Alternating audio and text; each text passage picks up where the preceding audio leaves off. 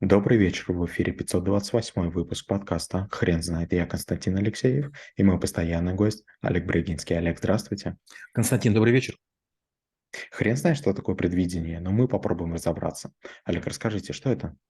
Есть прогнозирование, это набор методов, это дисциплина, это подходы, которые алгоритмические, математические или там с помощью других наук, способов и дисциплин а, позволяют э, на коротких дистанциях а, предположить, что будет происходить.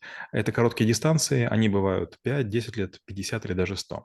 Предвидение – это больше про футурологию. Футурология, как мы говорили, это такое, знаете, прогнозирование будущего, далекого будущего с путем понимания тенденций. Например, а, вопрос, а возникнет ли когда-нибудь возможность, что мы будем удаленно друг друга, не знаю, пожимать э, руку, что мы будем, не знаю, э, передавать э, там через устройство типа микроволновок друг другу там, не знаю, там колбасу, селедку или водку.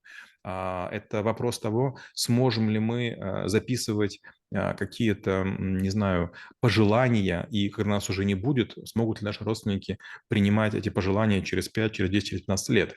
Это возможность того, загрузить, допустим, сознание родственника на какую-то флешку и в трудные моменты к нему обращаться. И сегодня многие вещи, которые я сказал, они кажутся чудовищными и неправильными. Но с другой стороны, когда мы берем и записываем лекцию какого-то преподавателя, и когда его не становится, мы слушаем ее и можем найти в ней новые смыслы. Получается, не его сознание живет, но к его сознанию мы можем обратиться. Когда мы, например, понимаем, что рано или поздно мы будем э, печатать еду дома, то есть у нас сейчас такое разнообразие еды, что нам приходится таскать полные сумки. Скорее всего, будет другая история, когда это все свернется, и будут какие-то сверхполезные капсулы, проглотив которые мы будем получать все витамины, все минералы. Это вряд ли будет там мясо, вряд ли это будет там помидор, лук, чеснок. Это будут некие компоненты, которые, возможно, будут находиться в картриджах, и мы будем их в виде булочек, круассанов или еще чего-нибудь. То есть матрица на самом деле на подходе. То же самое вопрос обучения. Стоит ли столько времени нам учиться в школе и в ВУЗе?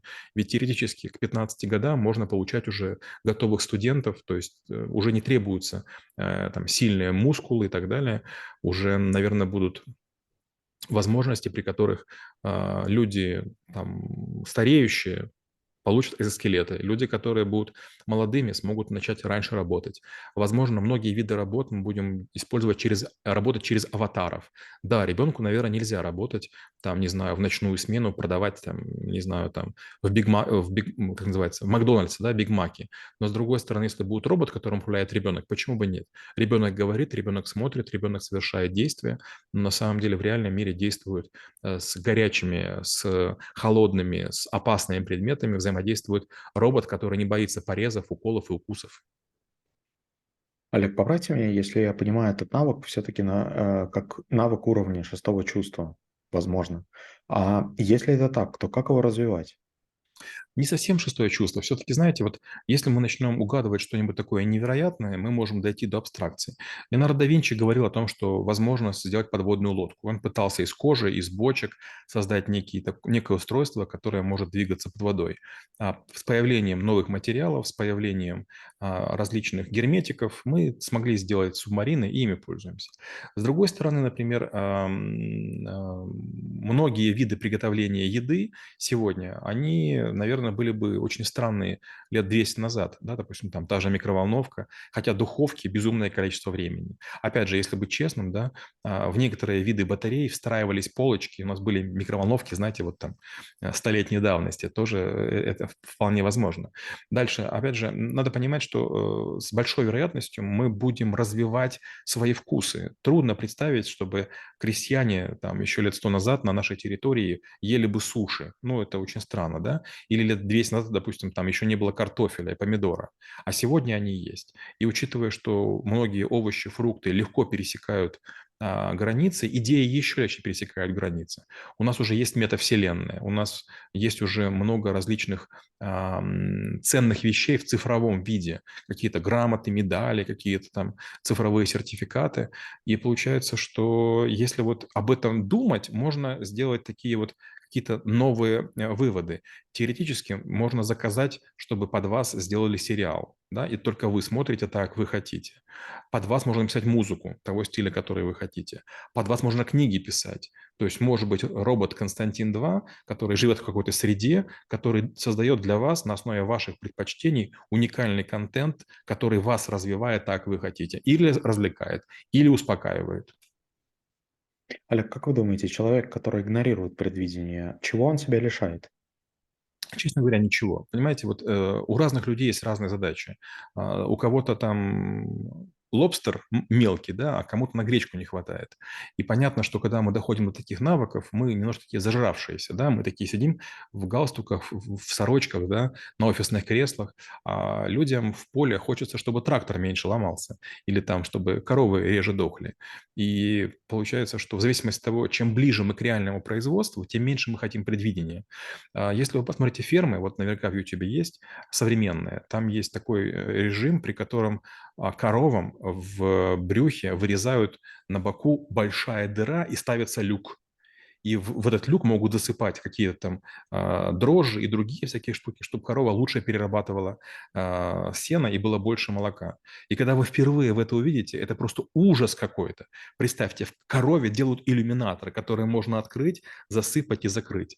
Но с другой стороны, давайте вспомним, как коров осеменяют. То есть берут, берут перчаткой сперму быка и значит, засовывают в эту корову.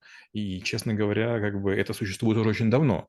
Получается, если это игнорировать, то мы заблуждаемся. Мы давно находимся уже в будущем. Только мы либо используем там, противогазы и перчатки, или этого не делаем.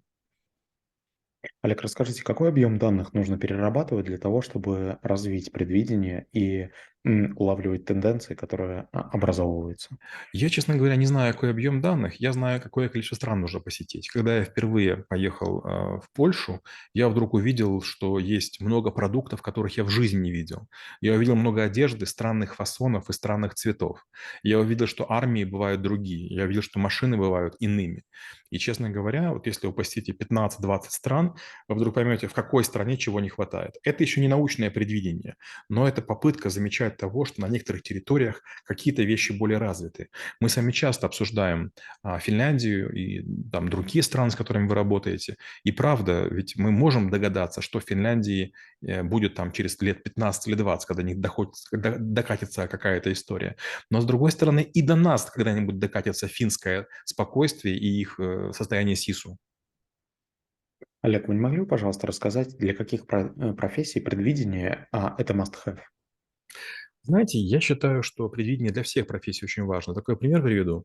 А, вот э, мне повезло, и когда мы работали с компанией Motorola в 91 году, компания Motorola такую идею продвигала, что компьютеры будет сложно развивать, и нужно будет, чтобы на одной плате было много процессоров, их называли транспьютеры. И одна из моих задач была написать параллельные алгоритмы для платы, на которой 64 процессора DSP 96202. И, честно говоря, получилось плохо. Я написал 29 алгоритмов из 30, один не успел написать, один написали за меня.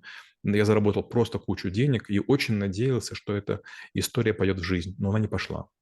И компания Motorola через, через время перестала как бы почти существовать. Ну, почти, да, то есть она перестала быть известной. То же самое компания Nokia. Было время, мы с ними работали, я для нее не программировал, но делал много других работ, в основном исследований на, на, на территории стран СНГ и Ближней Европы.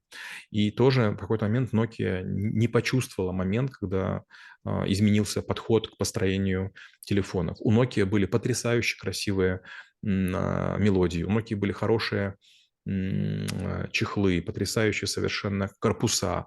Но потом появились айфоны с их клавиатурой виртуальной, и исчезли и Nokia, и BlackBerry, и, и Virtu, и, и, и им подобные.